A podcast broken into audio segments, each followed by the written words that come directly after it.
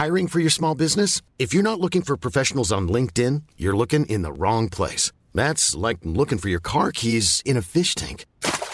LinkedIn helps you hire professionals you can't find anywhere else, even those who aren't actively searching for a new job but might be open to the perfect role. In a given month, over 70% of LinkedIn users don't even visit other leading job sites. So start looking in the right place. With LinkedIn, you can hire professionals like a professional. Post your free job on linkedin.com/people today.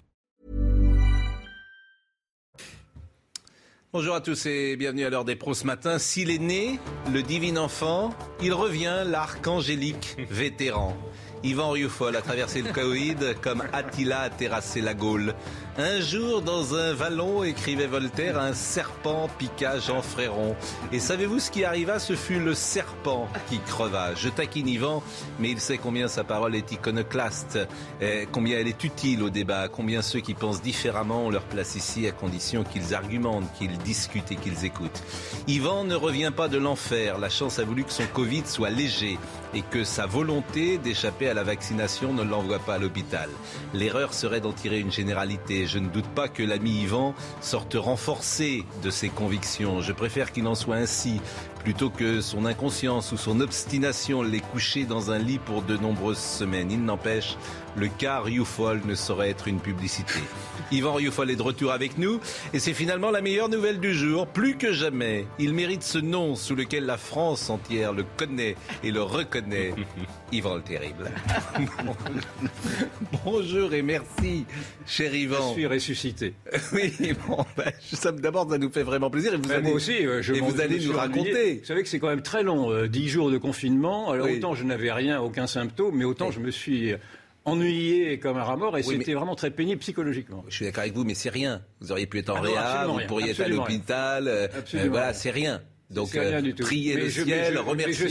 Mais je savais, en prenant le risque de ne pas me faire vacciner, que je ne prenais pas beaucoup de risques parce que je connaissais à peu près l'état de ma santé. Ça recommence. Voilà. J'avais dit qu'il en sortirait renforcé, donc je l'avais bien imaginé. J'aurais 2 ou 3 autres petits messages à faire passer. Je préfère, c'est ce que je disais tout à l'heure, je préfère, croyez-moi, qu'il en soit ainsi. Je préfère qu'il en soit ainsi plutôt que vous terminiez à l'hôpital, bien évidemment. Et vous savez que dans les messages que j'ai pu recevoir, et d'ailleurs, merci beaucoup, parce que j'ai reçu beaucoup de messages de soutien ou d'inquiétude. Il y a eu des messages également de ceux qui étaient déçus de voir que je n'avais rien et qui m'avaient annoncé le pire, qui m'avaient annoncé la déchéance, etc. Et qui ne comprenaient pas effectivement que j'ai même fait le choix de me faire soigner. J'ai même eu des mails de médecins de plateaux de télévision connus qui disaient que le message que je faisais passer était un faux message parce que cela laissait comprendre qu'on pouvait se soigner plutôt que d'aller se faire vacciner. Il y a des médecins qui sont cinglés, franchement cinglés. J'alarme sur cet univers anxiogène-là. Je salue l'ami Laurent Joffrin, je salue Nathan. Moi, on ne parle pas de moi parce que je suis un bon citoyen, alors évidemment ça n'intéresse pas. Et moi aussi j'étais un bon citoyen. Un bon citoyen est un citoyen vacciné. Je suis un bon citoyen, un bon citoyen vacciné. Il vient de dire, c'est un pass citoyen. Le pass sanitaire est devenu un pass politique, un pass citoyen. C'est allégeance. Ça va. Oui, ça va très bien. Il a 10 jours. Il a 10 jours à rappeler. Ça fait 10 jours que je ne parle plus, donc je n'en peux plus. Mais c'est pas une raison. Alors, évidemment, celle qui est le plus contente de vous voir sur ce plateau ce matin, c'est Madame Rioufol. J'imagine. Elle est rassurée. Elle était beaucoup plus inquiète que moi. Elle vous a supporté pendant 10 jours ? Écoutez, c'est ma vie privée. Oui, Madame Rioufol est absolument charmante, en plus je tiens à le dire. Et parfois on est différent dans l'intimité de ce qu'on est sur un plateau de télévision. On en est tous là, nous les garçons et les hommes. En règle générale, en privé et en public. Hein. Voilà. Bon, ça va Brigitte ? Oui, bien. Bon. Oui, je voulais vous faire écouter. Je suis ravi de voir Yvan en pleine forme. Et oui, moi. J'avais déjà pris de ses nouvelles au téléphone. Oui, merci beaucoup. Bien évidemment. Joe Biden, écoutez ce qu'il a dit sur le Covid précisément. Pour les non-vaccinés, nous nous attendons à un hiver de maladies graves et de morts. Pour eux-mêmes, leurs familles et les hôpitaux qui sont bientôt débordés. Mais il y a de bonnes nouvelles. Si vous êtes vacciné et que vous faites votre rappel, vous êtes protégé contre les maladies graves et la mort.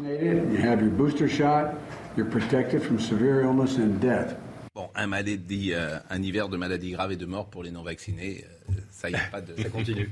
Et la bonne nouvelle à la fin, non, mais c'est ça qui est drôle, c'est la carotte et le bâton, quoi. Et non, mais statistiquement, c'est vrai. Non, mais je veux dire, on voit bien. On ne peut pas annoncer ça quand on a géré, en plus, la crise comme elle a été gérée. Oui, non, mais très clairement, il faut le dire, le redire encore. Les gens qui sont aujourd'hui en réa sont des gens non vaccinés. Oui.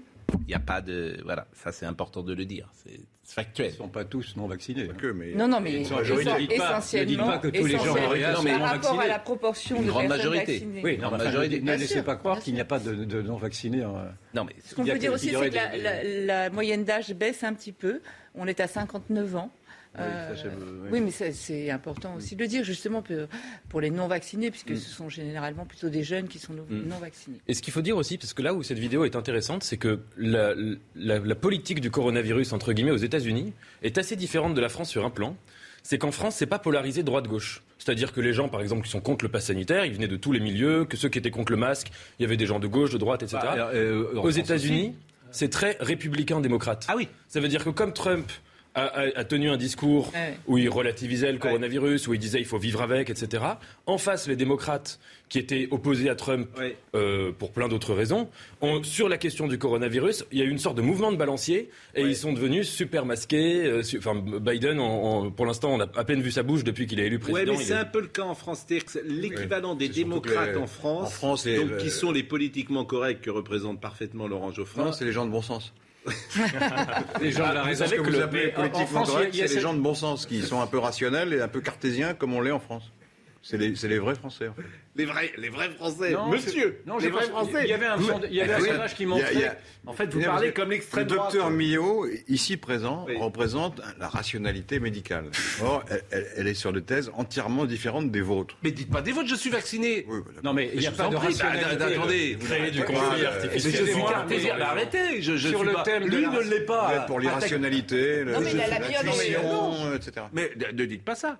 C'est une imposture que de se réclamer d'une rationalité, parce qu'aujourd'hui, nous sommes vraiment dans la religion, du vaccin, dans la croyance irrationnelle, au contraire. Et tous ceux qui ne croient pas au vaccin sont les obscurantistes. Il faut faire très attention à ça. C'est les obscurantistes, pour appeler les choses. Oui, et on est obscurantiste. Dès qu'on ne pense plus comme Joffrin, on est obscurantiste. On est dans la religion. Ce n'est pas du tout la rationalité. La rationalité, je l'ai appliquée. J'ai essayé d'évaluer les risques. Et j'ai essayé de faire peser, effectivement, ce que je prenais comme risque raisonnable et ce que j'avais, effectivement, comme bénéfice à en tirer. Et j'ai fait de la rationalité. Et vous êtes dans la religion. Et non seulement vous êtes dans la religion, mais vous êtes dans l'imprécation. Mais vous n'êtes pas le seul. L'ensemble de la société. Il y a une rationalité du vaccin. Oui, il faut essayer de voir les choses comme elles sont. S'il y avait une rationalité du vaccin, on en étudierait les effets. Et on se rendrait compte que les effets sont médiocres. Non. Or, il y a une telle croyance aujourd'hui que même le président de la République, lors de son dernier interview, nous a répété 3 fois vaccin. Il n'y a plus que le vaccin qui tienne. Nous sommes envahis par le vaccin, par le Covid. La société s'arrête au Covid et au vaccin. Nous ne pensons plus qu'à ceci. Et tout le reste a été évacué. Je me demande même si ce n'est pas un prétexte pour évacuer tout le reste. Bien sûr, il y a un complot derrière. Oui. Mais non, mais c'est pas ça. Mais je constate qu'aujourd'hui, tout s'arrête, tout commence et tout s'arrête au vaccin. C'est complètement démentiel. Nous sommes en pays surendetté. Nous allons sans doute vers des fractures identitaires, des fractures civilisationnelles. Tout ceci est passé à la trappe. On ne pense plus au nom de la raison. Arrêtez cette folie furieuse. Nous devenons complètement cinglés. Bon, je suis d'accord avec vous, mais d'abord, ce que vous dites... Mais non, vous ne pouvez pas être d'accord. Je ne suis pas du tout d'accord avec vous, d'ailleurs. Je ne suis pas du tout d'accord avec vous. Non, mais ce que je veux vous dire, c'est que ce que vous dites n'est pas juste. C'est-à-dire qu'on parle d'autre chose. Tous les jours, moi, je ne parle pas que du vaccin, du Covid, etc. Je termine, vous avez parlé. Emmanuel Macron, il a parlé pendant 2 heures, il n'a pas parlé que du vaccin. Ce que vous dites n'est pas vrai. Une grande partie de son... Non, même pas, d'ailleurs. Ça fait au moins le quart de son intervention. Oui, d'accord. Le quart, oui, peut-être. Le quart, je ne sais pas. Alors, voyons, Olivier Véran, les pistes. Moi, ce qui m'intéresse, c'est Conseil des défenses aujourd'hui. Conseil de défense... Sanitaire, oui. Il va ramener de 6 mois à 4 mois. C'est ce que veut Olivier Véran. Je vous fais un petit pari que ça ne se fera pas, parce qu'Olivier Véran, il parle, mais ce n'est pas lui qui décide. Évidemment que le président de la République ne va pas décider qu'entre 2 doses, il ne se passe que 4 mois. Je n'y crois pas une seconde. Mais M. Véran, lui, manifestement, ça l'amuse de dire ça, ça l'amuse d'agiter un chiffon rouge, mais évidemment, il sera désavoué tout à l'heure. Je vous en fais le pari. Écoutons Olivier Véran. Il n'a jamais été désavoué pour l'instant. Il est donc légitime que le Conseil de défense se réunisse demain après-midi, pour envisager d'abord des mesures qui ont été annoncées par le Premier ministre de durcissement du contrôle aux frontières s'agissant de l'Angleterre, pour les raisons que j'ai évoquées. Également, comment est-ce qu'on peut accélérer la campagne de vaccination? Est-ce qu'à l'instar d'un certain nombre de voisins, nous réduisons le délai de 6 mois entre la deuxième et la troisième dose pour aller vers un délai de 4 mois? C'est aux autorités sanitaires de se prononcer, mais c'est une idée qui je trouve intéressante. Comment est-ce que nous faisons les derniers réglages avant de démarrer la vaccination chez les enfants, le partage des données scientifiques sur ce qu'on sait, ce qu'on ne sait pas encore sur le variant Omicron, d'éventuels conseils, d'indispensables conseils aux Français à l'heure où ils se retrouvent en famille et se déplacent beaucoup sur le territoire national pour faire la fête de Noël et peut-être la fête de fin d'année, et éventuellement des mesures de gestion supplémentaires si nous estimions que la menace est suffisamment importante pour nécessiter de prendre des mesures complémentaires. Bon, lui, il est toujours pareil. Oui. Monsieur alarmiste. Et moi, j'aimerais donner raison à Yvan sur ce qu'il disait tout à l'heure quand il disait qu'il y avait un rapport religieux à tout cela. Non, mais parce qu'on le voit là dans le discours de Véran, il y a ce côté totalement irrationnel. Et moi, ce qui m'a frappé, c'est que à chaque fois qu'il prend des mesures qui vont toujours de plus en plus loin, on raccourcit les temps entre les vaccins, etc. L'argument principal, en fait, c'est de dire à l'instar de tous les autres pays. Nous imitons tous les autres pays. Alors, vous savez, au début du XXe siècle, le monde faisait une course aux armements. Et là, on voit le monde faire une course aux mesures sanitaires, une course à la défense sanitaire, une course au liberticide. Et il y a quelque chose de totalement irrationnel dans cette surenchère, dans ce côté Jeux Olympiques, dans ce côté sprint vers le néant, parce que ça n'a aucun intérêt. Et donc moi, je suis d'accord sur l'aspect religieux de la chose. L'aspect vraiment, il y a du zèle, il y a une forme presque de piété ou d'extase mystique. Il y a une croyance.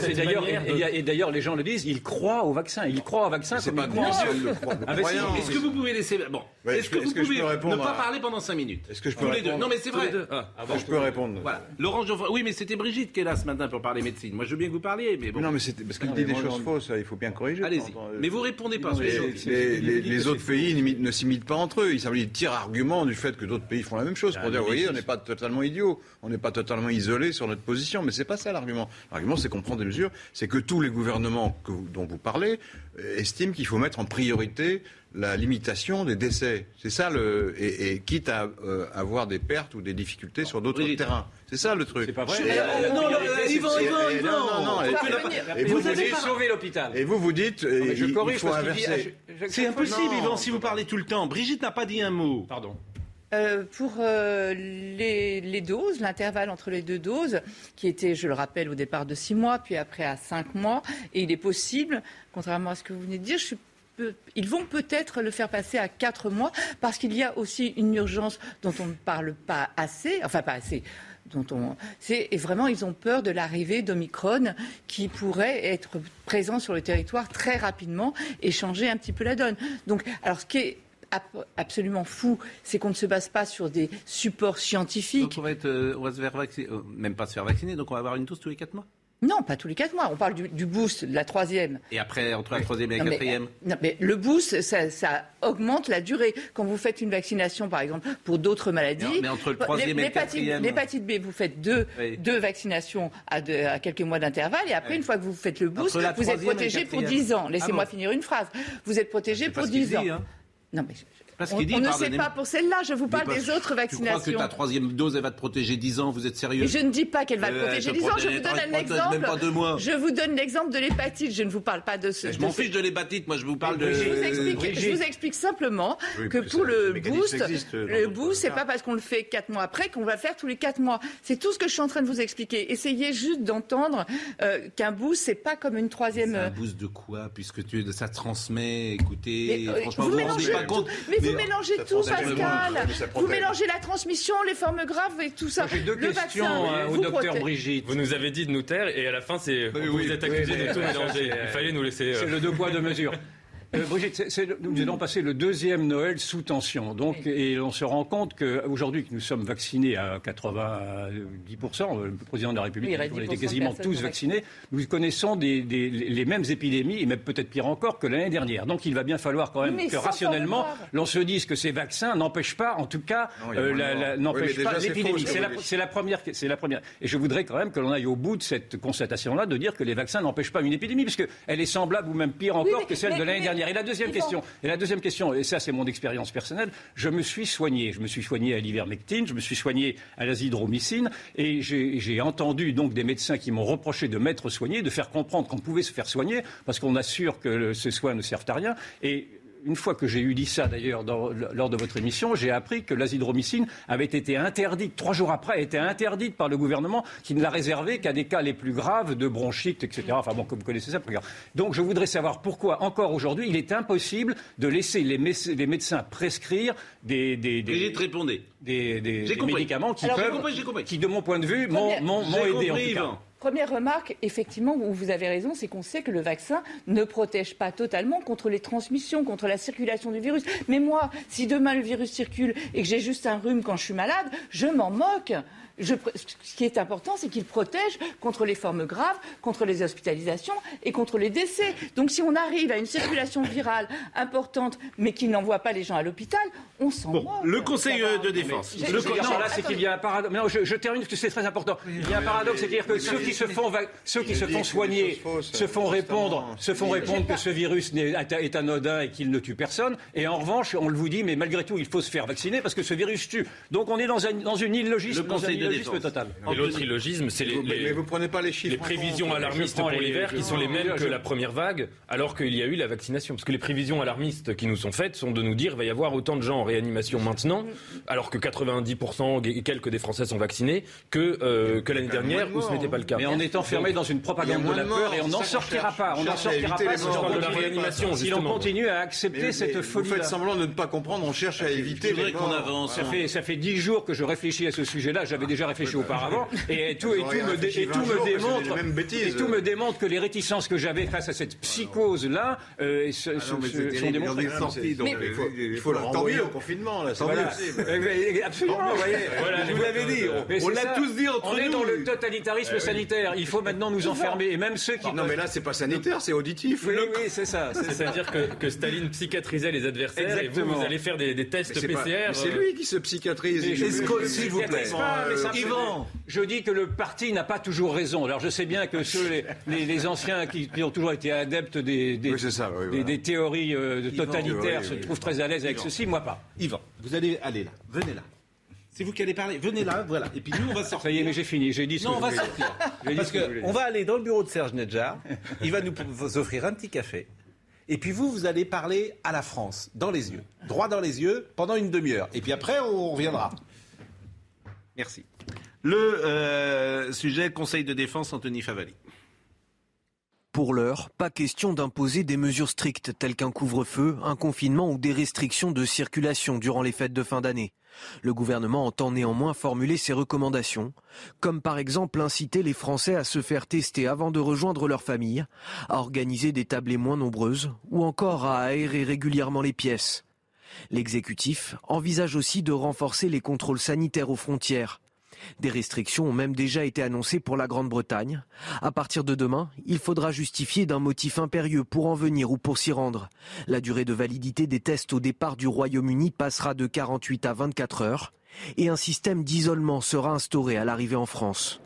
D'autres pistes sont également envisagées, comme raccourcir le délai entre 2 doses de vaccin de 6 à 4 mois pour accélérer la campagne de rappel, rendre éligibles les enfants de 5 à 11 ans à la vaccination, ou encore imposer de nouvelles restrictions à certains secteurs d'activité, à l'instar des discothèques. Vous voyez, le délai, c'est entre... Le délai, c'est entre... Mais non, il y a moins de morts. Pardon. Le délai, Brigitte, c'est entre 2 doses, c'est pas entre la 2e et le 3e, c'est pas le boost. Le délai, ça serait entre 2 doses. Tous les 4 mois, on y retourne, pardonnez-moi. Oui, mais on va pas y retourner tous les 4 mois. Ce que je veux dire, c'est pour la primo-vaccination, c'est 2 injections. Et après, il y a le boost. J'ai compris, c'est ce que vous dites. Moi, je pense que Véran, c'est pas ce qu'il pense. Bon, ceux qui voulaient partir, par exemple, en Italie, ils peuvent pas partir, parce que si tu pars en Italie, tu reviens en France, tu as une quarantaine de 10 jours. Donc, tu voulais aller à Rome, pourquoi pas dans la ville éternelle pour la... Pour la Noël. Ceux qui veulent aller, par exemple, à New York, il faut 2 injections aussi. Ah bah, ceux qui sont à New York, ils restent à Paris. Voilà. Ceux qui voulaient partir à New York. Bon, en revanche... En Italie, ils sont plus durs qu'en France. Bien sûr. L'autotest, ça m'intéresse, l'autotest, parce que je trouve que ça devrait être la solution, pour tout vous dire. Je trouve qu'aujourd'hui, là où il faut changer de stratégie, c'est-à-dire que tout le monde devrait se tester 1 fois par semaine, voire 2 fois par semaine. Non, mais il y a des traitements aussi. Il y a des nouveaux traitements, non ? Oui, mais là, on parle des autres. Qu'est-ce que c'est dur ? Je complète. Et vous voulez parler d'hydroxychloroquine. Je complète votre information. Oui, mais c'est pas une information, c'est une analyse que je fais. Bon, si vous voulez, je trouve que ça serait une solution. On se testerait tous. Moi, par exemple, j'ai des autotests, j'en ai acheté 10. Je me teste tous les 3-4 jours. Ah, c'est vous la pénurie d'autotests, à cause de ça, vous. Bon, le problème, c'est que l'autotest... J'en ai acheté aussi, il y en a. L'autotest... Mais lui, il donnera des résultats. Non, mais laissez-le parler, c'est important, les autotests. Moi, je suis tout à fait d'accord avec Pascal. L'autotest, il coûte 6 €. C'est le gouvernement qui a mis le prix. C'est cher, 6 €. Bon, mais je trouve que c'est intelligent. Par exemple, je vais chez mes parents qui ont un certain âge. Mes parents, ils sont de 35 et 38. J'y vais le 25 décembre. Autotest. Voilà, j'ai autotest. C'est plutôt fiable, l'autotest. Oui. Ça, je trouve que, en fait, ça me paraît intelligent parce que c'est la responsabilité de chacun. C'est ça que j'aime dans ma modeste analyse. Donc, voyez, je m'empresse de dire que j'en ai fait un avant de venir ici. Oui, ça, je trouve que c'est intelligent. Pascal, vous, et chacun devrait faire ça. Vous dites que c'est cher. Oui, c'est cher, 6 €. Les autotests en pharmacie, quand vous le faites chez le pharmacien et que c'est le pharmacien qui te surveille et qui rentre toutes les données dans le SIDEP, le système d'informatique de dépistage, c'est gratuit. Vous ne payez rien. Vous pouvez faire l'autotest dans votre pharmacie, mais je vous le dis quand même, je le dis pour les gens qui ne veulent pas dépenser 6 €. Donc l'autotest, alors tu te mets un petit peu, tu tournes, un coton-tige, tu tournes, tu fais le truc, 5 minutes après... Et il y en a encore mieux maintenant, notamment pour les enfants, c'est plus le coton-tige qui est assez désagréable, ce sont 2 petits tampons, l'enfant tourne 15 secondes dans chaque narine, on le pose dans le tube et on a le résultat en 15 minutes. Donc on a compris, si on veut faire plaisir aux enfants pour Noël, on leur offre des autotests tamponnés, ils vont adorer, ils vont passer... Quand on était enfant, on recevait Mako Moulage. Vous allez passer Noël tout seul ? C'était Mako. Vous allez passer Noël tout seul ? Non, mais je vais me faire. Donc on est entouré, on fait attention, il a raison. Mako médecin. C'était avec Mako médecin, donc hop, tu mettais les petits trucs, Mako médecin, t'avais un truc. Bon. Non, mais c'est vrai que c'est une très bonne solution, l'autotest. Et bien sûr, l'autotest. Franchement, je trouve que ça, c'est intelligent. Alors après, la responsabilité des uns et des autres, c'est s'ils sont positifs, ils restent chez eux. Vous savez que malheureusement, on a déjà une pénurie d'autotests pour les fêtes de Noël. Alors justement, c'est le sujet qu'on va voir d'Alice Delage. À quelques jours de Noël, les ventes d'autotests se multiplient dans cette pharmacie. En 5 minutes, c'est fait.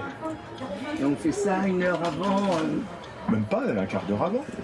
Si tout le monde est négatif, tout le monde rentre. S'il y en a un de positif, lui, il va passer son réveillon tout seul. Une boîte de 10 pour cette cliente à distribuer à ses invités le jour J. On est 12 à la maison, de 2 ans à 96 ans. Et bah, je me protège et je protège ma famille. L'autotest est recommandé par les autorités sanitaires pour éviter un pic de contamination dû au rassemblement. Pour répondre à la demande, ce pharmacien doit s'adapter. On a pratiquement doublé, voire triplé les ventes. Là. Oui, je fais du réassort sans arrêt. Le problème, c'est d'éviter la pénurie. Donc on est obligé de stocker un petit peu pour éviter qu'on se retrouve sans autotest. Donc on en cherche un peu partout, mais ça va. Pour l'instant, ça va. Pour ceux qui choisiront de s'autotester, il faudra confirmer tout résultat positif par un PCR et s'isoler en attendant la réponse. Bon, Marine Lançon, par exemple, elle a un mariage demain. Savoie. Les mariés ont demandé à ce que tout le monde soit autotesté. Oui. Bah ça, c'est intelligent. C'est normal, mais oui, alors c'est intelligent. Sur un mariage, c'est ça la responsabilité, me semble-t-il. C'est ça que le gouvernement devrait faire passer comme message, parce que c'est d'abord c'est positif, c'est responsabiliser les gens, c'est bon. Alors simplement, il faudrait un système d'autotest. On peut pas fabriquer un système d'autotest peut-être plus fiable, plus rapide. Ils sont déjà assez fiables. Le test de référence reste toujours le PCR, mais le PCR, le problème, c'est que c'est long. C'est-à-dire qu'il faut le faire la veille d'aller... Il faut bien se l'enfoncer dans le nez, le coton-tige, parce que et ça fait mal. Il pourrait peut-être quand même être remboursé. On tourne. Moi, je tourne comme ça. Alors, c'est très bien. Il faut bien tourner. Un petit conseil, Pascal. Mais c'est une boîte qui coûte quand même 27 €, et donc il y a des gens pour qui c'est cher. Donc, c'est à la charge de... C'est 6 € le test. Donc, oui, mais ce sont des boîtes de 5 ou des... Et donc, c'est assez cher. On pourrait quand même imaginer que ce soit aussi pris en charge par la sécurité. Ça va peut-être être décidé. Pour l'instant, c'est payant. C'est assez rapide. Un petit conseil, Pascal. Oui. Vous tournez profondément pour apporter un maximum de matière. Oui. Mais après, aussi, pensez à appuyer sur le petit tube. Comme ça, la matière se dépose bien avec le réactif. Je le mets dans le... Il faut bien appuyer et bien tourner. Ah oui, j'appuie pas. Voilà, pour que ce soit bien mélangé avec le réactif. C'est nous les gars de la narine. Nous allons marquer une pause. On sera avec Hugues Aufray tout à l'heure. Ah. Un jeune homme. Un jeune homme, exactement. Il est incroyable, il pète le feu. Oui, ça. On va lui demander s'il est vacciné. Ça sera intéressant. Hugues Aufray, et nous serons... Alors, on a une petite surprise. Ah. Par définition, il ne faut pas le dire. Je ne peux pas le dire. Bon, vous restez encore quelques secondes avec nous. Vous n'êtes pas en vacances la semaine prochaine ? Si, si. Ah, vous ne serez pas là ?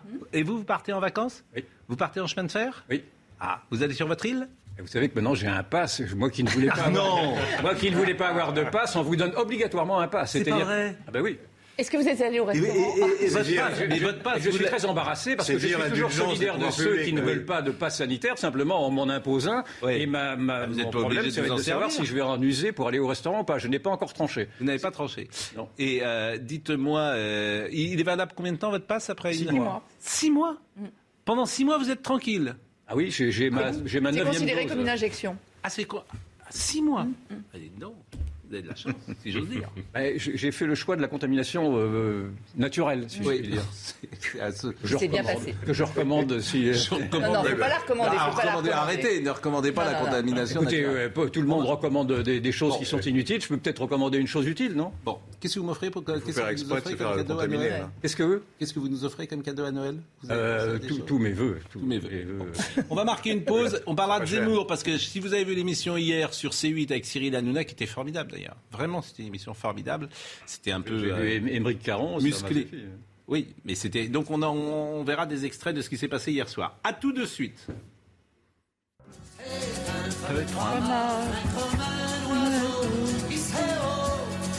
Santiano, 18 400 tonneaux. Je suis fier d'y être matelot. Avec Hugues Aufray tout à l'heure. C'est une légende. Vous vous rendez compte ? En CM2, c'est marrant quand on est journaliste parce qu'on reçoit des gens qui étaient nos idoles. Ouais. Quoi, nos idoles, en tout cas des gens qui étaient importants. En CM2, j'avais un professeur qui s'appelait Monsieur Nicolaï.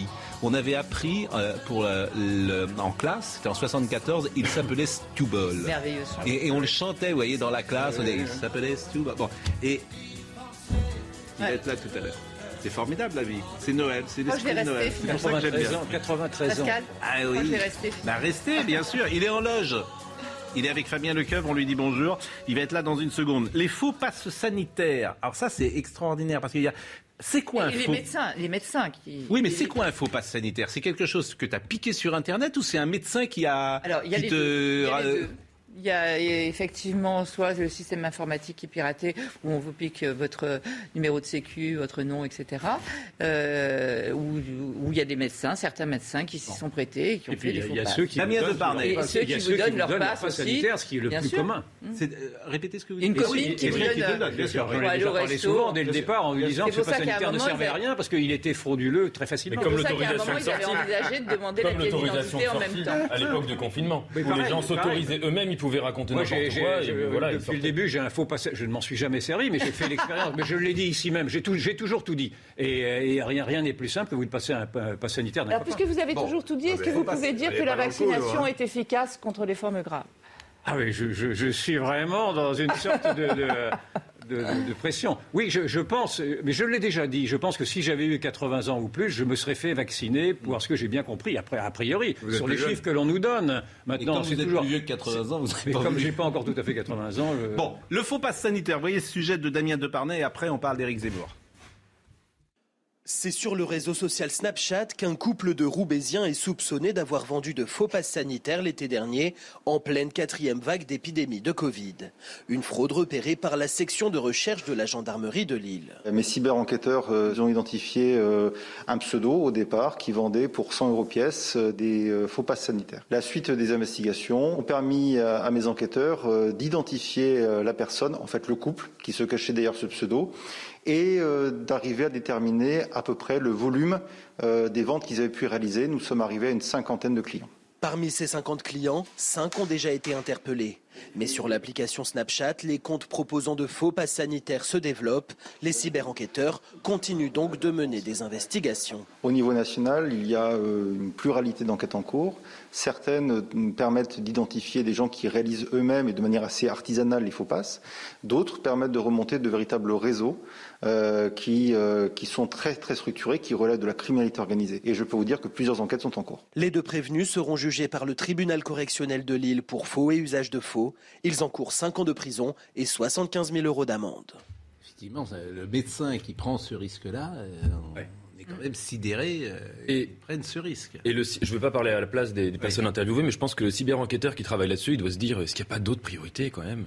Le trafic de drogue, le trafic d'armes, la pédocrime. Enfin, il se passe des choses sur Internet et sur l'application citée, légèrement plus grave que les trafics de passes sanitaires, quand même. C'est quand même étonnant. Moi, si j'étais je finis juste ma phrase. Si j'étais cyber-enquêteur, je pense que je serais très frustré de travailler sur ce genre de dossier. Enfin, vraiment, ça me donnerait pas envie d'aller au travail pour aller traquer des histoires de QR code, quoi. Il y a au moins un cas où cette histoire a tué quelqu'un. Mais il y a... Bon, Éric Zemmour. Il y aura toujours un cas. C'est ce qui m'a le plus. Mais il y en a beaucoup en réanimation. Il y a eu un décès malheureusement, mais il y a eu la femme enceinte qui est toujours sous oxygène. Il y a quand même un problème. Qui avait menti aussi. C'est ce qui m'a le plus frappé. Vous mettez pas un pays à l'arrêt pour sauver une vie. C'est une perte de chance quand vous dites que vous avez été vacciné alors que vous n'avez pas été. C'est une perte de chance pour vous. Non mais ça, on ne donne pas le traitement. Précisément, il faut cesser de déresponsabiliser les gens, de les infantiliser et de leur délaisser le libre choix de leur vie, on change de sujet, Brigitte. Il faut se faire vacciner ou pas, il faut arrêter. Écoutez, on est des grands enfants, des grandes personnes, pardon, on est des petits enfants. Ce sont des enfants puisqu'ils mentent. Ils disent qu'ils ont été vaccinés alors qu'ils ne l'ont pas été en arrivant à l'hôpital. Donc c'est une perte de chance. J'ai entendu. C'est pas bien de mentir, en effet. C'est un 1m3. Bon, Éric Zemmour, la force de l'image. Il y a d'autres candidats quand même dans cette élection. Oui. Il y a Madame 4%. Ah non, il y a le Covid et Zemmour. Il y a Christiane Taubira dont on attend aujourd'hui. Christiane Taubira, paraît-il, qu'elle pourrait y aller. Non, mais il y a Valérie Pécresse, par exemple, qui vous embête bien, là. Qui ? Elle m'embête, Pécresse. Ah oui, bien sûr. Pourquoi elle m'embêterait ? Ah bon ? Parce qu'elle risque de gagner. Mais, ah bon ? Mais, à la différence de vos candidats. Moi, je suis content que vous vous ralliez à Valérie Pécresse. À la différence de vos candidats, vos candidates. Franchement, ça, c'est pas bien. Franchement, c'est pas bien de dire que j'ai un candidat. Si vous me permettez, Valérie Pécresse... On parle toujours de Zemmour, alors j'ai déduit que c'est votre candidat. D'abord, naïf, en général... attention, si Joffrin dit qu'elle risque de gagner, c'est qu'elle va perdre. Donc c'est déjà une indication. Valérie Pécresse... Oui, elle risque de gagner, ici, c'est pas très sérieux. J'ai dit que ce serait fort. C'est pas une prévision très péremptoire. C'est un fameux 3 mois... Bon. Oui, alors, Valérie Pécresse, j'ai trouvé que ce serait formidable qu'une femme soit présidente de la République. Ah, c'est bien. Parce que c'est une femme ? Moi, je suis pas pour elle, mais... Eh oui, parce que c'est une femme. Je trouve que c'est intéressant qu'une femme... Vous savez, la dernière femme qui a... J'espère que ce sera pour d'autres raisons. Mais, je trouve que ça serait un signe et un symbole intéressant. Et vous savez, il y a deux femmes qui peuvent l'être. Hein. Il y a Pécresse, mais il y a également Marine Le Pen. Hein. Vous ne parlez que de Pécresse, mais ça peut être Madame Hidalgo. Anne, la dernière femme qui a été chef d'État en France, qui n'était pas vraiment chef d'État d'ailleurs, c'était la régente, c'était Anne d'Autriche. Hein ? Et vous êtes endormi. Bon. Anne d'Autriche. Il y a eu 2 femmes qui étaient régentes en France. Catherine de Médicis. Et Anne d'Autriche. Et depuis Hugues Capet, si on imagine que c'est le début du Royaume de France, avec la loi Salique, aucune femme n'a régné en France. Régné, oui. Sauf que la loi Salique... a été inventée pour les besoins de la cause qui a déclenché la guerre de 30 ans. Mais ce qui est extraordinaire, c'est le miracle capétien où il n'y avait que des hommes. Avant la loi Salique, avec Philippe le Bel. Oui. Il savait vivre en ce temps-là. Que des hommes. Et après, il y a dire qu'il serait content d'une femme. Que des hommes. C'est Zemmour. C'est bon temps. C'est l'histoire selon Zemmour. L'histoire de France selon Zemmour. On peut même plus déflaguer. Vous blaguez toujours dans le même sens. J'ai 4 filles. Qu'est-ce que vous me dites ? Là, j'ai pas blagué pour le coup et j'ai été content, croyez-moi, d'avoir 4 filles. La force de l'image. Quelle est l'image la plus forte ? On va voir si vous êtes fort. Quelle est l'image la plus forte hier soir de l'émission que vous avez vue ? Pas vu. Chez Cyril Hanouna, avec Éric Zemmour, etc. La force de l'image. C'est une image muette qui dit énormément de choses. Qu'est-ce que vous avez remarqué ? Il a appris à sourire déjà. Donc. Qu'est-ce que vous avez remarqué hier ? Dans l'axe d'Éric Zemmour, Sarah Knafo, dans son axe. Et même, je voyais Sarah Knafo de temps en temps. Des petits sourires. Des gestes. Ouais. Je me suis dit, ils ont des codes. De temps en temps, elle touchait sa main. Ça veut peut-être dire, arrête tes conneries et n'en dis pas trop. Tu vois, bon, n'importe. Je vous assure, j'ai été frappé de ça. C'est la première fois que je vois ça. Dans l'axe d'Éric Zemmour, il y avait Sarah Knafo qui ne le quittait pas des yeux. C'est intéressant. Oui. Bon. Je ne sais pas si on a l'image d'ailleurs, parce qu'on vous la montrera l'image tout à l'heure. Je voudrais qu'on écoute Éric Zemmour sur 2 ou 3 sujets. D'abord sur le racisme, ce qu'il a dit. Aujourd'hui, on traite de raciste quelqu'un qui veut défendre son identité, son mode de vie, sa civilisation. Et ça, ce n'est pas être raciste. C'est vouloir défendre son pays et sa patrie et sa civilisation contre des gens qui ne veulent pas reconnaître et qui veulent leur imposer une autre civilisation, d'autres mœurs et d'autres modes de vie. Je suis désolé, ce n'est pas du racisme. Et moi, je suis donc tout sauf raciste. Et dernier point, qu'est-ce que c'est l'assimilation ? L'assimilation, ça veut dire on peut être français en venant de n'importe où au monde si on ressemble aux Français. C'est-à-dire si on s'approprie leur culture, leur mode de vie, mais leur histoire. La plupart des musulmans que vous stigmatisez, ils ne sont pas. Pardonnez-moi. L'assimilation, ça veut dire ce que ça veut dire. Ça veut dire faire sienne l'histoire de France. Ça veut dire faire sienne les mœurs françaises. Donc il y a effectivement des musulmans assimilés, et ceux-là sont mes compatriotes. J'ai oublié évidemment dans les Régentes de France, mais comme Max Guazzini, que je salue et qui nous écoute, me dit Blanche de Castille bien sûr et Anne de Beaujeu, Blanche de Castille qui était la mère de Louis IX, comme chacun le sait, avec un lycée très célèbre à Nantes, Blanche de Castille, où les garçons de l'externat allaient attendre les filles de Blanche de Castille. Mais je referme la parenthèse. Dans les jardins du Luxembourg, vous avez toutes les reines de France qui sont là, il y en a une cinquantaine. C'est intéressant ça, la définition. Qu'est-ce que vous en pensez ? Vous adhérez à ce qu'il dit par exemple ? Pas du tout. Oui. Pourquoi ? Parce qu'en fait, il est raciste. Enfin, ses thèses sont racistes. Non, mais on le sait. Mais donc je n'adhère à rien de ce qu'il dit là. Répétez-moi ce qu'il dit, parce qu'il a dit plusieurs choses. Mais ma réponse est non. Si vous n'écoutez pas, évidemment. Parce que la deuxième partie, il dit, parce qu'en face, il y a des gens qui veulent détruire la civilisation française ou qui sont hostiles, etc. Ça, c'est raciste. Il dit... Non, mais je réponds à votre question. Écoutez-moi. Oui. Ça, c'est raciste. Il dit, les musulmans, en général... C'est pas ce qu'il dit. Ben si. Il parle de l'assimilation. Il ne cesse de dire que le problème, c'est les musulmans. La vraie question. Attendez, laissez-moi terminer. J'ai très peu parlé. Oui, mais c'est, vous dites pas. Je viens. Mais vous me demandez de ce que je pense de ce qu'il dit. Je vous le dis. C'est pas ce qu'il dit. Ben si, il a dit. Mais non. Il a dit. Il y a des gens, il désigne les musulmans comme d'hab, qui veulent détruire la civilisation française. Il l'écrit, c'est dans ses livres, c'est dans ses discours. Donc ne dites pas le contraire. Enfin, c'est quand même pour Joffrin. Quant à l'assimilation, est-ce que je peux terminer ? Je vais terminer. L'assimilation, qu'est-ce que ça veut dire l'assimilation ? Ça veut dire quoi ? Ça veut dire renoncer à son histoire. Prenons un exemple. Prenons une famille musulmane qui est musulmane, qui a ses propres traditions, qui vit en France, qui met ses enfants à l'école, qui respecte les lois, qui paye ses impôts, qui travaille, etc., comme la majorité des musulmans en France. Alors, ils ne sont pas assimilés, ceux-là ? Ils sont assimilés ou pas ? Parce que, d'après Zemmour, s'ils ne sont pas assimilés, c'est un problème. Et dans certains cas, il faut essayer de les faire partir. Mais moi, je trouve que c'est une manière de prendre ces gens-là, qui sont des braves gens, qui respectent leur propre identité, après tout. Ils ont un peu le droit dans la vie privée, en tout cas. Et pour le reste du temps, ils payent leurs impôts, ils respectent les lois, ils sont comme tout le monde. À partir de là, moi, je trouve que c'est des citoyens français comme des autres. Oui, mais vous feignez de ne pas comprendre. Je ne feins pas de comprendre. Je voudrais que vous répondiez à ma question. La définition des mots dans le cas précis que je viens de citer, qu'est-ce que vous pensez ? Il faut les stigmatiser, ces gens-là ? Répondez-moi. Oui, je vais vous répondre. Ne me désignez pas du doigt, comme ça, c'est très désagréable. D'abord, sur le racisme, c'est celui qui fait une hiérarchie. Vous ne répondez pas. Ben si, je réponds très précisément sur le fond des choses. Le racisme, c'est de faire une hiérarchie entre les races. Donc ensuite, vous essayez... Je ne parle pas de ça, moi. Oui, ben, vous ne parlez pas de ça précisément parce que vous déformez les mots. Et ensuite, quand il parle d'assimilation et quand vous dites que quand vous parlez d'assimilation, vous êtes raciste, c'est-à-dire que vous ne supportez pas effectivement qu'un pays exige de ceux qui viennent les rejoindre qu'ils se fondent dans leur masse. Répondez à mon exemple. Votre exemple n'est pas complet parce que vous pouvez naturellement respecter les lois de la République et en même temps vouloir affirmer votre identité et que là se sache et que vous ne vouliez pas vous assumer à une indifférenciation collective. L'assimilation, c'est une indifférenciation collective. À partir du moment où vous êtes intégré... la famille dont je viens de citer l'exemple... Vous ne voulez pas m'entendre. Moi, je viens répondre à votre question. Déjà, juste sur la première chose que vous disiez, sur la question du racisme. Oui. Il y a deux enjeux. Le premier enjeu, c'est que le racisme, historiquement, c'est une théorie pseudo-biologique sur l'inégalité des races biologiques. Oui. Sauf erreur, je ne crois pas qu'Éric Zemmour ait dit une seule fois une déclaration que relèverait de ça. Rien, je suis d'accord. Hier, il a dit à un moment, un autre passage, juste après l'extrait que vous avez cité, il a parlé de la supériorité de la culture... du pays dans lequel il habite. Donc l'idée que donc il y aurait une supériorité des cultures. Je pense pour ma part et je verrai l'intervention de Clément.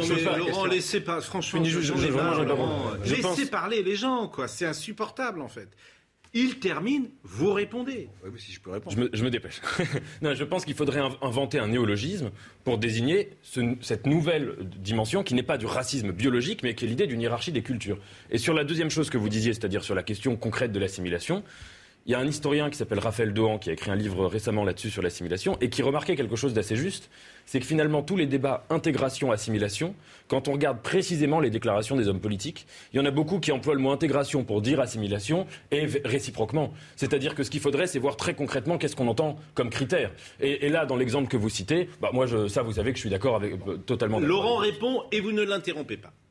La conception de l'assimilation de Zemmour le conduit à imposer des prénoms non musulmans aux musulmans. C'est ce qui se passait avant 1993. C'est une mesure, à mon avis, qui est discriminatoire. C'est ce qui se passait avant 1993. Oui, mais la France a changé, mon cher. La France a changé. Maintenant, aujourd'hui, les gens considèrent qu'ils ont une liberté supplémentaire pour dans le choix des prénoms de leurs enfants. C'est une petite liberté. Et Zemmour veut évidemment revenir en arrière, comme sur beaucoup de libertés, et il veut une mesure discriminatoire qui ne s'applique essentiellement, dont l'intention, au fond, est de l'appliquer aux musulmans. Donc c'est discriminatoire. C'est pas raciste au sens de la race, mais c'est discriminatoire au sens, en tout cas, de la religion. Le problème est beaucoup plus grave que cela, parce que non seulement nous avons abandonné les processus d'assimilation, parce qu'ils sont vus effectivement comme des processus de xénophobie maintenant, si on suit les raisonnements de Joffrin, non seulement on a abandonné même les processus d'intégration, mais nous en sommes aujourd'hui à revendiquer un processus d'inclusion. Et c'est d'ailleurs l'inclusion aujourd'hui qui emplit tous les discours officiels, et singulièrement le discours du président de la République lui-même. Lui, il défend maintenant l'inclusion. L'inclusion, c'est vous arrivez comme vous êtes. Vous arrivez sans faire plus aucun effort. Vous venez avec votre culture, votre langue, votre famille, etc., vos mœurs, vos habits et vous participez.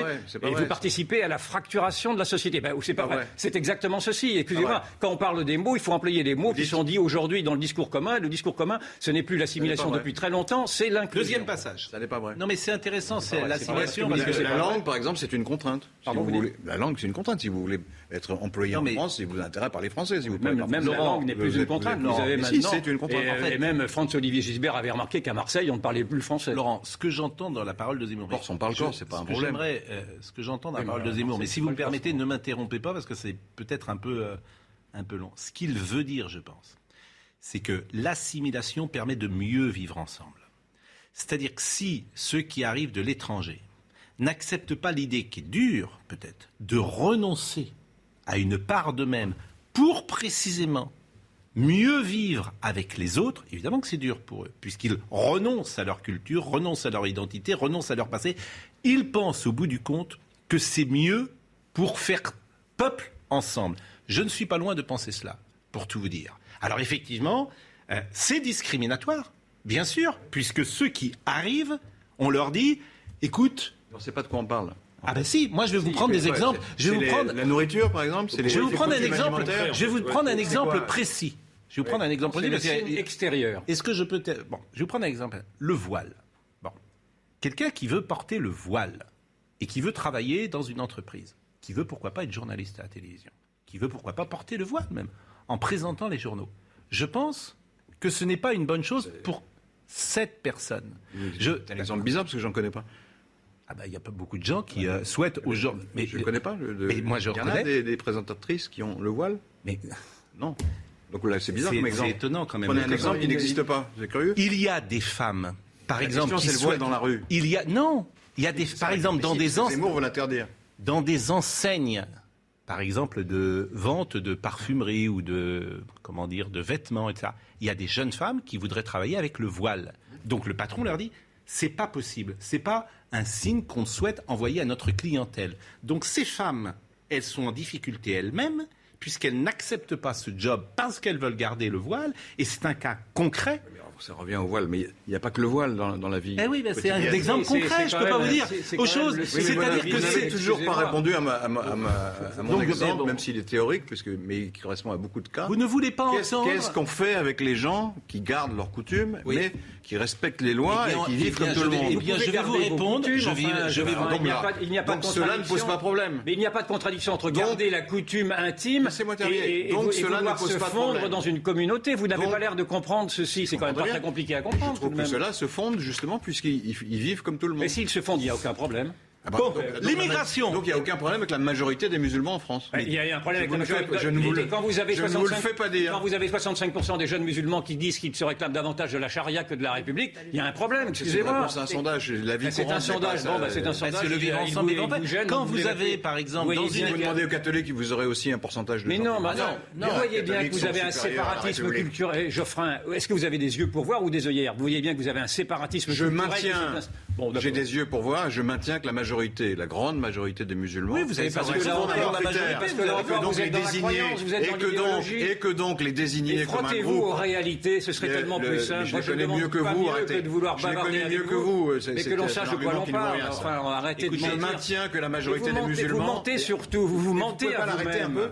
Mais non, mais c'est... Il veut m'arrêter maintenant. Oui, mais c'est pas ça. D'abord, vous avez raison sur la majorité. Mais si j'ai raison sur la majorité, Zemmour a tort. Oui, vous avez tort surtout, Geoffroy. Mais vous avez tort surtout depuis 40 ans. Si j'ai raison sur la majorité, Zemmour a tort. Si nous sommes dans cette prise-là, c'est avec des gens comme vous. Vous ne voulez pas regarder la réalité des faits, bon sang. Il n'empêche que les minorités actives sont puissantes. Et c'est ça qu'on vous explique. Des combats comme vous ?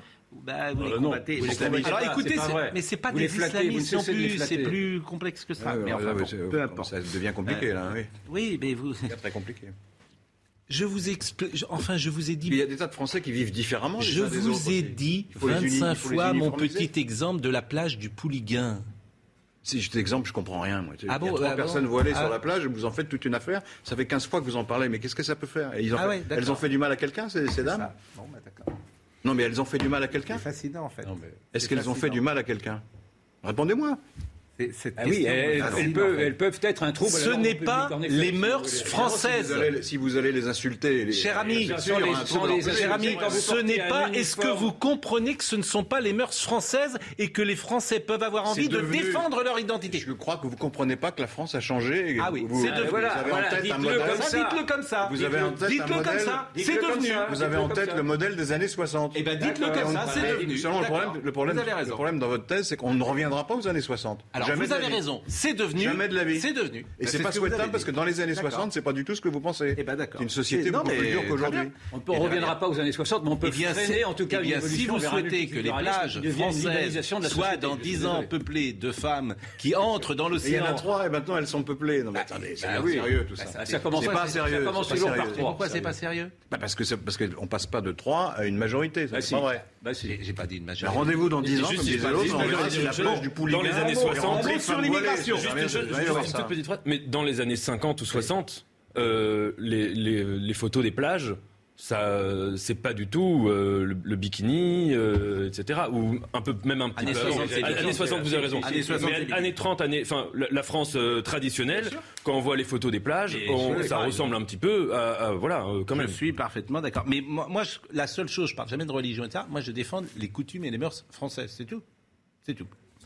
Et je défends la langue française, je défends les mœurs françaises, je défends le rapport aux femmes que nous avons dans notre culture française, le rapport aux uns aux autres, le rapport même à la religion, qui n'est pas le même, manifestement, que dans d'autres pays. Oui. Donc c'est ça que je défends, je ne peux pas vous dire autre chose. C'est l'art d'être français, pour reprendre une expression que j'entends de temps en temps. Et écoutons Eric Zemmour sur l'immigration. On bâtit une politique quand on est le président de la France, sur l'intérêt des Français. Et l'intérêt des Français, c'est de ne plus accueillir aucun immigré. Parce que l'immigration n'est plus une chance pour la France depuis longtemps, c'est une malchance pour la France depuis des années. Et donc moi, je veux arrêter toute immigration. Nous supprimerons le droit au regroupement familial, nous supprimerons l'immigration familiale, nous réduirons à presque rien le droit d'asile, et ceux qui déposeront leur demande de droit d'asile le feront dans les consulats à l'étranger. Et nous expulserons les clandestins. Et nous expulserons en plus les délinquants étrangers. Et nous ferons la déchéance de nationalité pour les doubles nationalités délinquants. Je renverrai aussi les chômeurs de plus de 6 mois, les chômeurs étrangers. Bon, là, il y a beaucoup de choses. Vous êtes d'accord ? Par exemple, le regroupement familial, il faut l'arrêter ou pas ? Rien, parce que ça, c'est anti-républicain. Ah donc ça signe. Expulser les clandestins, c'est anti-républicain. Non mais il a dit. Non mais il y en a 5, je les ai notés. Vous êtes d'accord sur rien? Expulsion clandestine, les délinquants étrangers, les chômeurs de longue durée. Vous êtes d'accord sur rien? Vous êtes formidable. Donc les délinquants, les expulsions... Mais vous me demandez de répondre, vous me coupez la parole. Mais parce que ce que vous dites n'importe quoi. Vous dites vous êtes d'accord sur rien, vous êtes d'accord pour garder les expulsés, les clandestins. Je peux m'expliquer ? C'est tout. Vous êtes d'accord sur rien parce que c'est Zemmour en fait. Est-ce que je peux m'expliquer ? C'est aussi bête que ça. Zemmour pourrait dire le ciel est bleu, vous diriez je suis d'accord sur rien. Voilà à peu près votre raisonnement. Je suis en désaccord avec l'ensemble des mesures qui viennent de dites-moi lesquelles. Reprenons-les. Je les reprends. Le droit d'asile. Il réduira le droit d'asile. Limiter l'immigration. Mais déjà, il ne peut pas limiter à tous les traités qu'on a signés. Bon, vous êtes contre. L'expulsion des clandestins. Ça, je considère que c'est normal. Les délinquants étrangers. La loi, ça. Les délinquants étrangers. Vous en êtes d'accord. Les délinquants étrangers. Non, ça se discute. Ça. Je suis pas... D'accord. Les chômeurs de longue durée étrangers. Évidemment, oui. Je suis d'accord. Vous êtes d'accord avec lui. Et non, je suis contre. Ah, vous êtes contre. Ils ont cotisé ces gens-là. D'accord. Ils ont cotisé. Donc, s'ils sont 6 mois après, les travailleurs immigrés qui sont au travail cotisent. Donc, les chômeurs. Laissez-moi terminer. Je peux expliquer pourquoi je suis contre. Bien sûr. Les travailleurs immigrés qui travaillent cotisent. À partir du moment où ils cotisent, ils ont droit à des indemnités de chômage et non pas à être expulsés. Donc c'est discriminatoire. Au bout de 6 mois. Même au bout de 6 mois. Bon. Ben oui, à la fin de leur droit. À la fin de leur droit. C'est la préférence nationale, si vous voulez. Exactement. À la fin de leur droit. Moi, je suis contre. Eh bien, vous avez le droit. Et le regroupement familial ? Je suis pour le regroupement familial, évidemment. On a le droit de vivre en famille, quand même. Ok. Vous êtes contre, évidemment. Je pense qu'aujourd'hui, effectivement, la France ne peut plus accueillir tout le monde. Mais ça, je pense. C'est pas tout le monde, c'est les gens. Je pense qu'effectivement, c'est la femme du mari qui est en. Je pense qu'effectivement aujourd'hui, ou le mari de la femme. Je vais vous dire exactement ce que je pense, et je pense que beaucoup de gens pensent comme ça. C'est-à-dire que les gens qui souhaitent venir en France travailler, ils viennent pour 6 mois, 8 mois, 1 an, non, là, et ils doivent repartir après que la regroupement familial. On peut pas terminer. On a le droit de vivre en famille ou pas? Je vous réponds que non. Votre question, évidemment, elle est biaisée. Non. Celui qui vient en France travailler aujourd'hui, il vient pour une mission claire. Il ne vient pas pour s'installer en France. Est-ce que c'est clair ? Il vient pour 6 mois, 1 an, 1 an et demi s'il veut, mais il ne reste pas toute sa vie. Qu'il soit américain, russe, polonais, etc. Il vient pour travailler. Vous ne convaincrez jamais. Vous ne convaincrez jamais. Parce que manifestement, tu ne peux plus accueillir tout le monde en France, c'est tout. Et Joffrin ne le voit pas. Joffrin ne voit pas ça. Donc on n'accueille pas tout le monde. Vous ne le convaincrez pas. La même chose. Pour lui, je pense qu'une majorité de gens sont plutôt d'accord avec ça. Pour Joffrin, l'immigration est une chance pour la France. Il récite ça depuis 30 ans. Pourquoi voulez-vous qu'il change d'avis ? Il est bloqué. Vous allez marquer une pause. C'est pas ma formule. Nous allons marquer. C'est pas votre formule, c'était celle de vos amis. C'est un fameux 3 mâts. Hugues Aufray arrive dans une seconde. Merci Brigitte. Demain 10h. Demain 10h. Nous parlerons de la vaccination des enfants. À l'heure où blanchit la campagne. Plutôt. Question de débat, on a le droit de débattre, c'est intéressant. Merci Brigitte. Merci à vous. Merci beaucoup. A tout de suite. Bonne émission. Rendez-vous avec Sonia Mabrouk dans Midi News, du lundi au vendredi, de midi à 14h.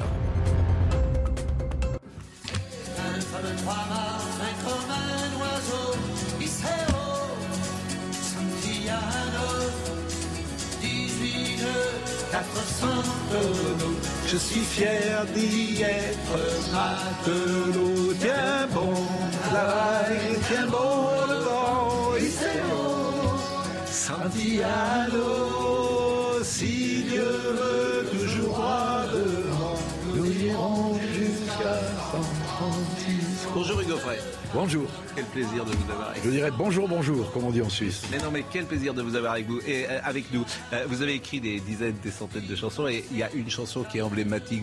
Évidemment, vous en avez écrit plein, mais celle-là, Santiano, qui est une chanson joyeuse, qui est une chanson où on est ensemble, où on partage, une chanson d'amour. Et celle-là, elle est emblématique. Vous définissez exactement ce que je cherchais à faire dans ma vie.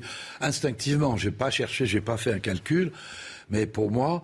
On joue de la guitare, c'est un jeu, c'est pas un métier, et c'est ce que je faisais quand j'étais étudiant pour partager, pour rassembler les gens, pour amuser les gens, et j'ai passé ma vie à faire ce genre de musique, c'est pour ça que ça traverse les modes. Alors, c'est sidérant quand même, je vais dire votre âge, même si c'est pas... Bon, vous êtes évidemment le plus ancien des chanteurs sur scène, oui. Vivant. Il y a Charles Dumont qui est un peu plus âgé que vous, je crois, oui. Mais qui n'est plus sur scène. Vous êtes de 1929. 29, oui, la crise. Oui, je suis d'accord avec vous. Mais ce qui est fascinant, et d'ailleurs on le voit tout de suite, votre voix...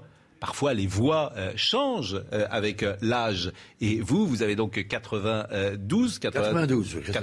Votre voix est intacte. Ouais. Je peux vous essayer de vous dire quand même une chose qu'il faut que vous sachiez, c'est que je n'ai jamais envisagé, quand j'avais 10, 12, 13, 14, 15, 18 ans, d'être un chanteur professionnel. Jamais. Mais j'ai toujours aimé la musique. J'étais d'une famille de musiciens classiques. Moi, enfant dyslexique, gaucher, j'écrivais de droite à gauche. Et je n'ai pas pu aller à l'école, je n'ai pas pu apprendre le solfège. Et j'étais un enfant handicapé scolaire. En revanche, et puis mon père ayant divorcé, je n'avais pas de papa à côté de moi, sans que je sache qu'ils étaient divorcés. C'est mon frère, qui avait 1 an de plus que moi, et 20 centimètres de plus, qui m'a élevé. Il avait une voix splendide, une voix naturelle, une voix d'opéra. Il a fait des études de direction d'orchestre, et il aurait dû faire une carrière mondiale. C'est ce qu'il était parti faire aux États-Unis, au Canada. Mon frère, qui était comme mon père, s'est suicidé à l'âge de 27 ans. J'en avais 26. Et ma vie a été brisée à un moment donné. Et en fait, je suis devenu chanteur professionnel par un transfert. Car j'étais absolument pas décidé à faire ça. Mais je gagnais, c'est vrai, ma vie en chantant dans des bistrots. Et comme je n'étais pas auteur-compositeur né... C'est ça que j'essaye d'expliquer, parce qu'il y a des gens qui sont nés pour ça, c'était pas mon cas. Je me suis retourné tout naturellement vers tout ce qui est d'origine folklorique, parce que je trouve que c'est une source de force, de puissance extraordinaire. Et cette chanson est une chanson du folklore. Vous serez en tournée tout au long de l'année 2022 dans les plus belles cathédrales et églises de France. Vous avez d'ailleurs ce point commun avec Laurent Voulzy, qu'on avait accueilli l'autre jour. 3 premiers concerts de Noël dans la cathédrale. J'ouvre une parenthèse.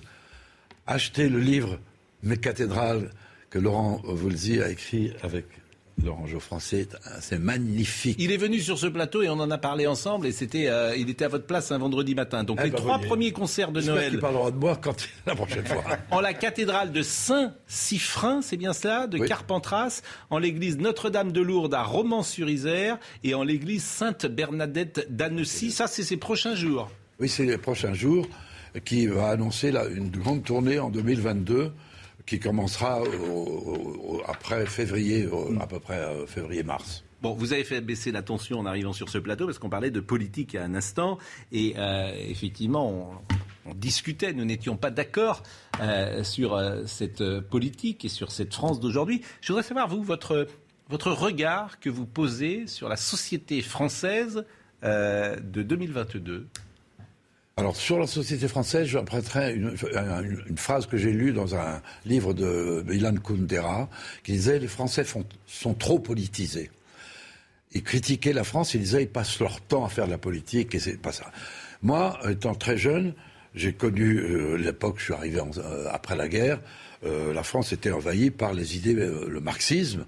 Tous mes copains qui ont fait Polytechnique, qui ont fait Centrale, etc., ils étaient tous marxistes. Donc moi, j'ai étudié ça, et très rapidement, j'ai compris ce que les autres ne comprenaient pas. J'ai compris qu'il y avait une dérive catastrophique dans l'Est, et que le communisme, c'était quelque chose d'épouvantable, comme le nazisme, qu'il fallait lutter. Et ça m'a tout de suite mis en dehors de tout système. Gauche ni droite, c'est ce que j'ai commencé à dire, dès 1960. C'était très mal vu. Vous n'êtes pas de gauche, donc vous êtes extrême droite. Ça date de cette époque-là. Mon point de vue est le suivant, c'est que la politique ne m'a jamais intéressé, mais je m'intéresse à mon pays. J'en parlais avec M. Rioufol tout à l'heure. Je lis le Figaro et je lis beaucoup tous les commentaires qu'ils font. Il n'y a qu'une seule chose qui m'intéresse, c'est que le nouveau président qui viendra, parce que tous les présidents de la République que j'ai rencontrés et tous les ministres de l'éducation que j'ai rencontrés, je leur ai dit la chose suivante. Il faut revenir au principe de la Révolution française, l'instruction civique ou l'instruction nationale, si vous voulez. Parce que l'instruction, ce n'est pas l'éducation et ce n'est pas l'enseignement. C'est les 2 branches séparées. Et tant qu'on demandera aux enseignants de faire de l'éducation, ils prendront des coups de poing dans la gueule, tout à l'heure, et des coups de couteau dans le ventre. Tout à l'heure, Laurent Joffrin me reprochait de retourner en 50 ou en 60. Hugues Aufray, c'est 1789. Donc finalement, j'étais en avance. Mais c'est une date que... J'étais en avance. Mais par exemple, ce qui m'intéresse... C'est une date que Zemmour n'aime pas, hein. Arrêtez, puisqu'on parlait de Zemmour.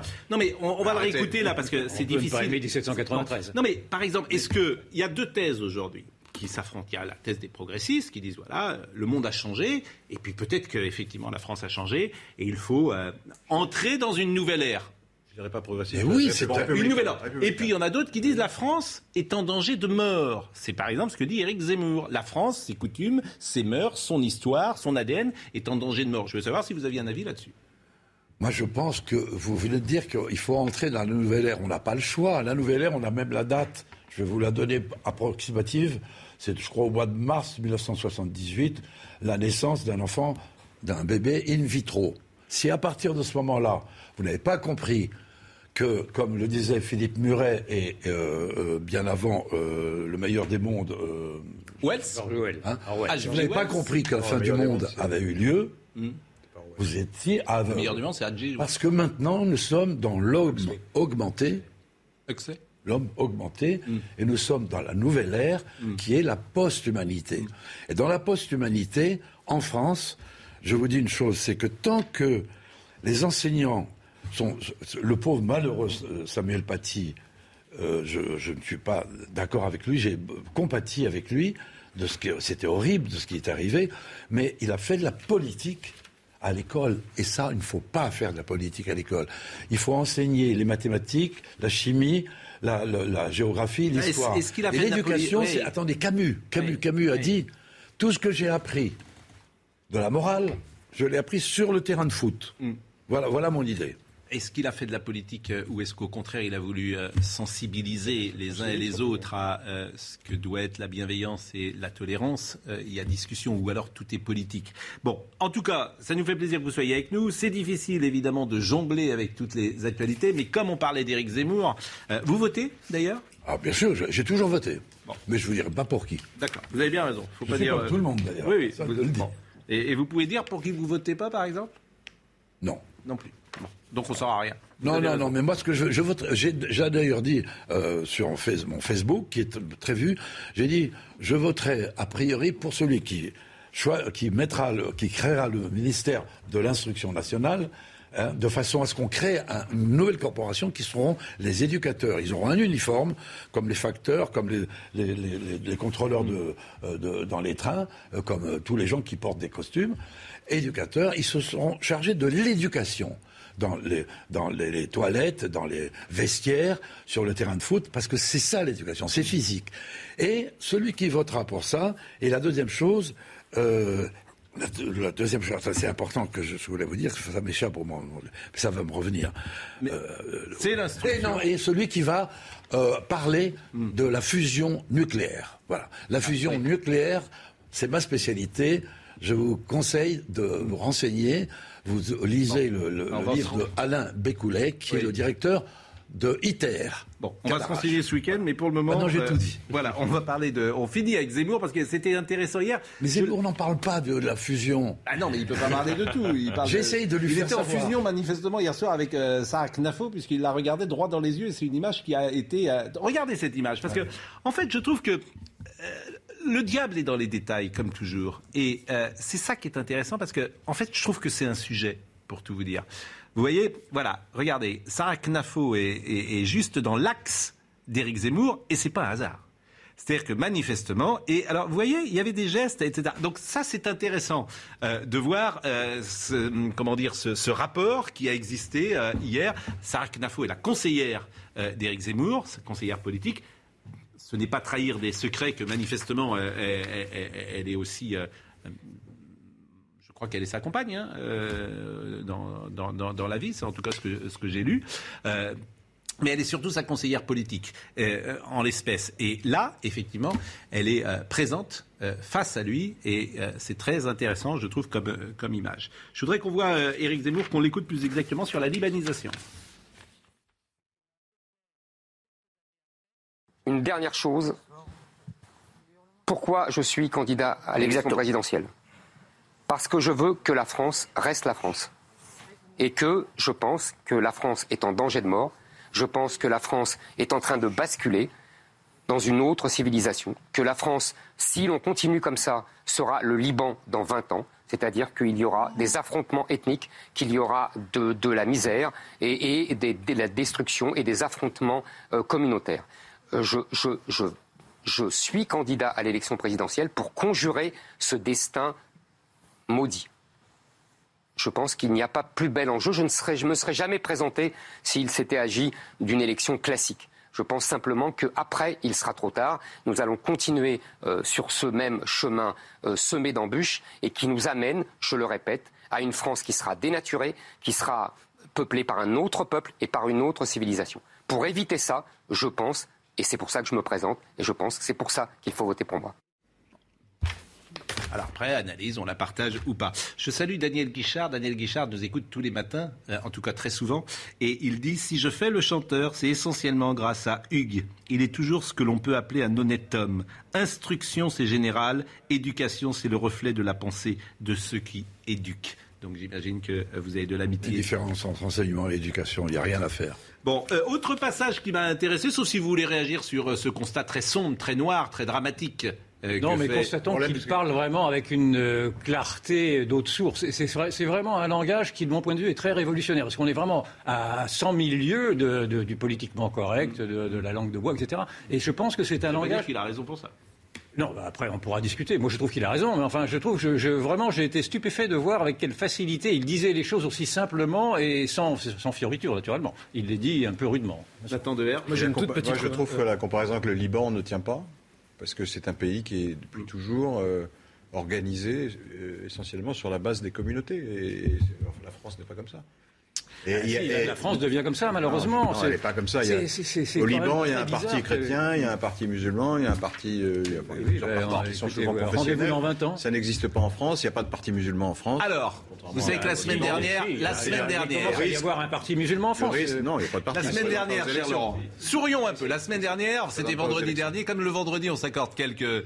les libertés. Vendredi dernier, on avait fait rentrer un lion sur notre plateau. Oui. Ah bon ? Eh bien, nous avons... Mais vous n'étiez pas là, vous nous avez regardé vendredi, non. Eh bien, cette fois-ci, nous avons décidé de faire rentrer un ours. Alors, faites très attention. J'ai peur, hein. Oui, faites très attention parce qu'il y a un ours qui va rentrer.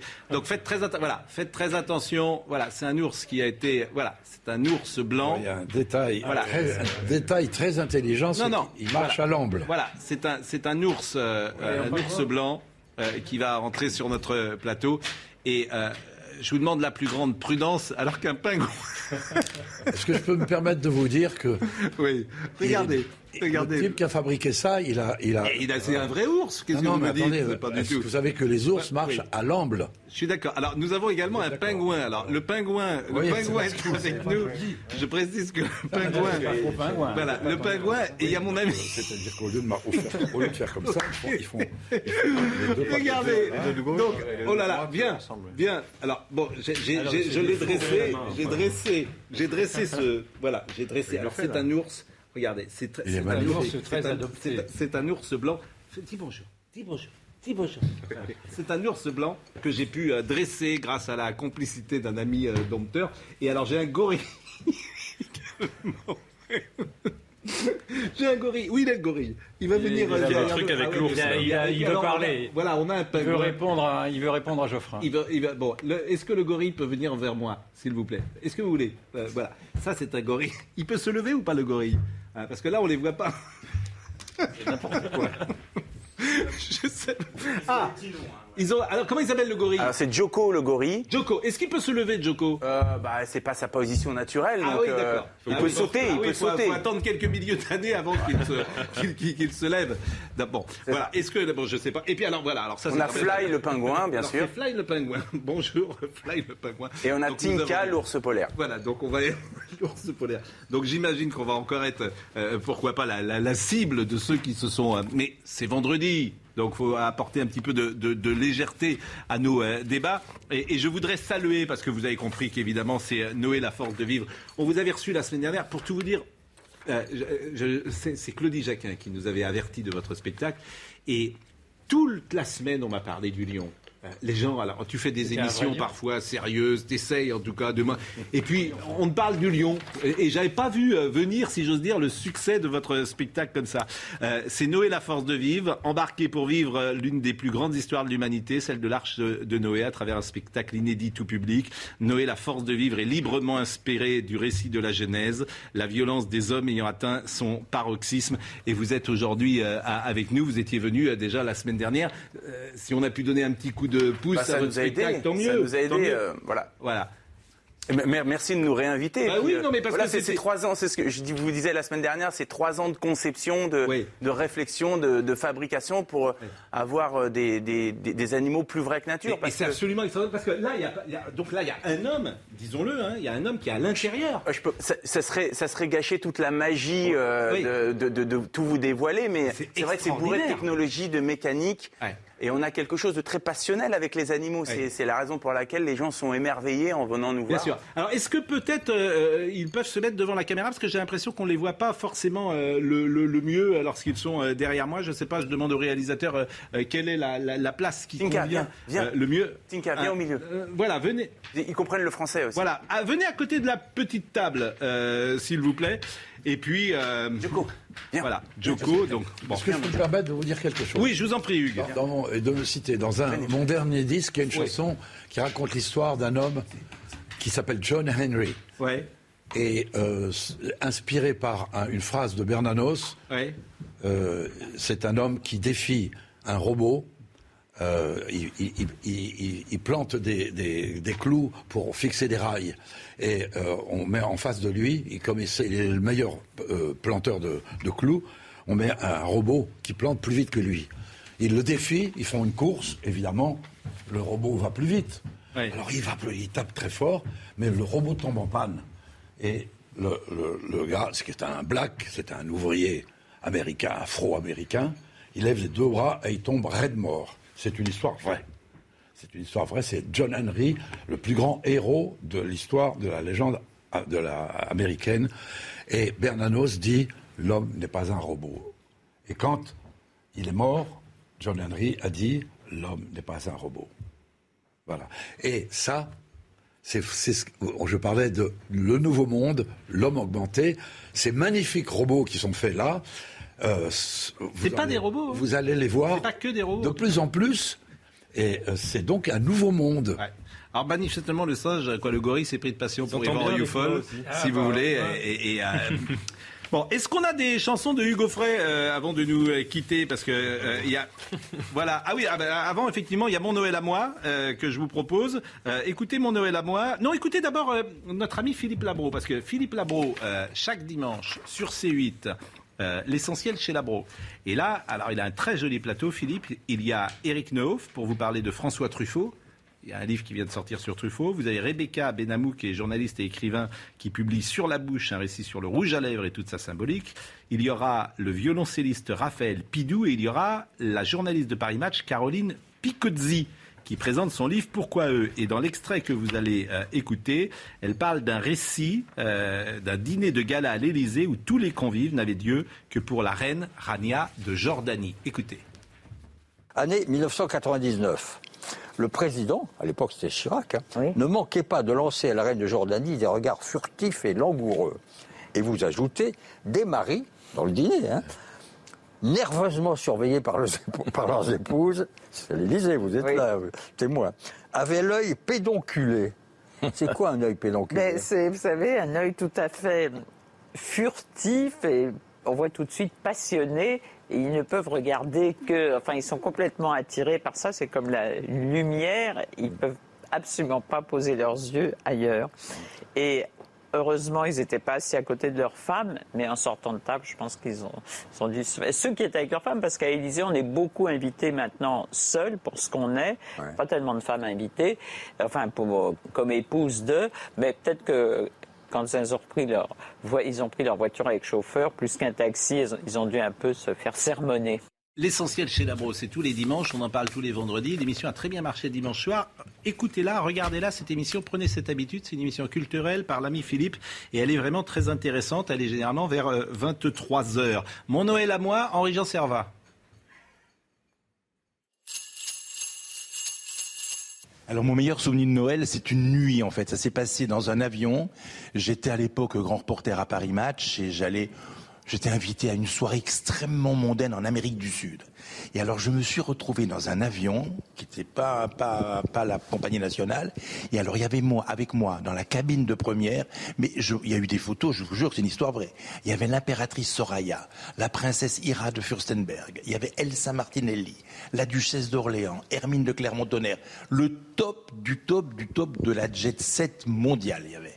Et chacune dormait avec sa cassette de bijoux entre les seins et tout. On a dormi et l'avion s'est posé à Rio et a pris un autre avion pour aller à Sao Paulo et après la destination finale c'était Punta del Este. Et ce qui était magnifique, c'est que vous savez le ciel là-bas le matin, c'était dans les périodes de décembre, le soleil était zébré, il y avait des étoiles, il y avait plein de choses et j'avais le sentiment de faire du ski nautique dans la Voie lactée avec une armada de créatures de rêve insensées et on a atterri en douceur en se réveillant le matin avec cette cargaison insensée de stars, d'étoiles, de paillettes.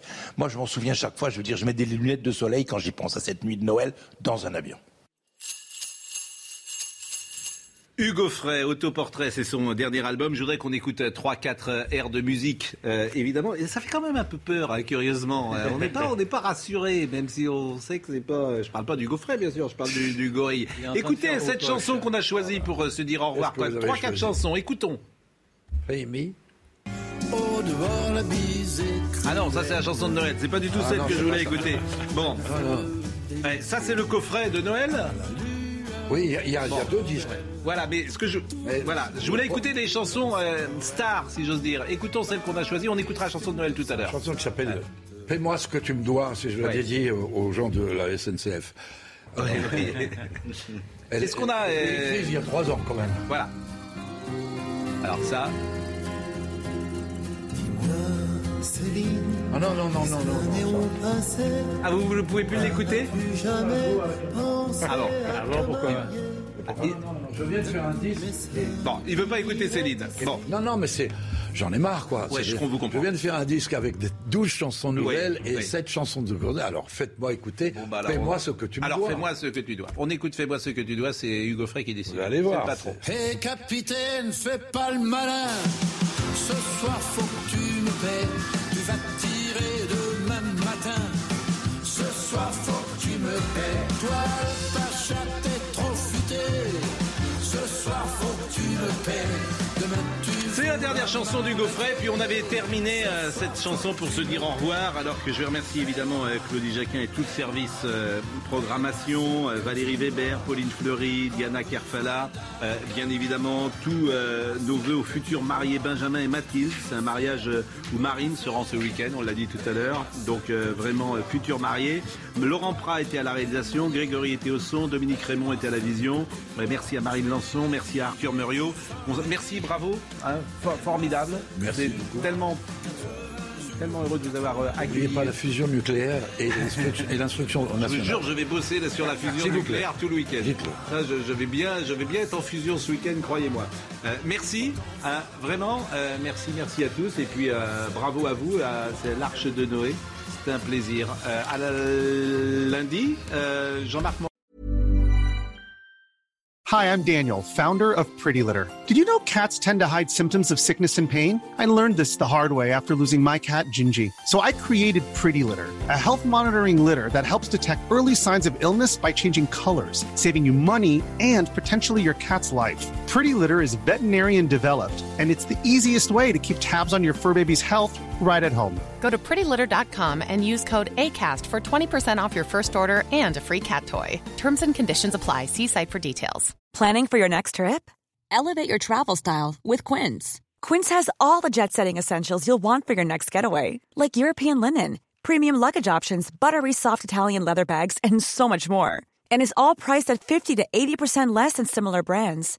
Plus, Quince only works with factories that use safe and ethical manufacturing practices. Pack your bags with high-quality essentials you'll be wearing for vacations to come with Quince. Go to quince.com/pack for free shipping and 365-day returns.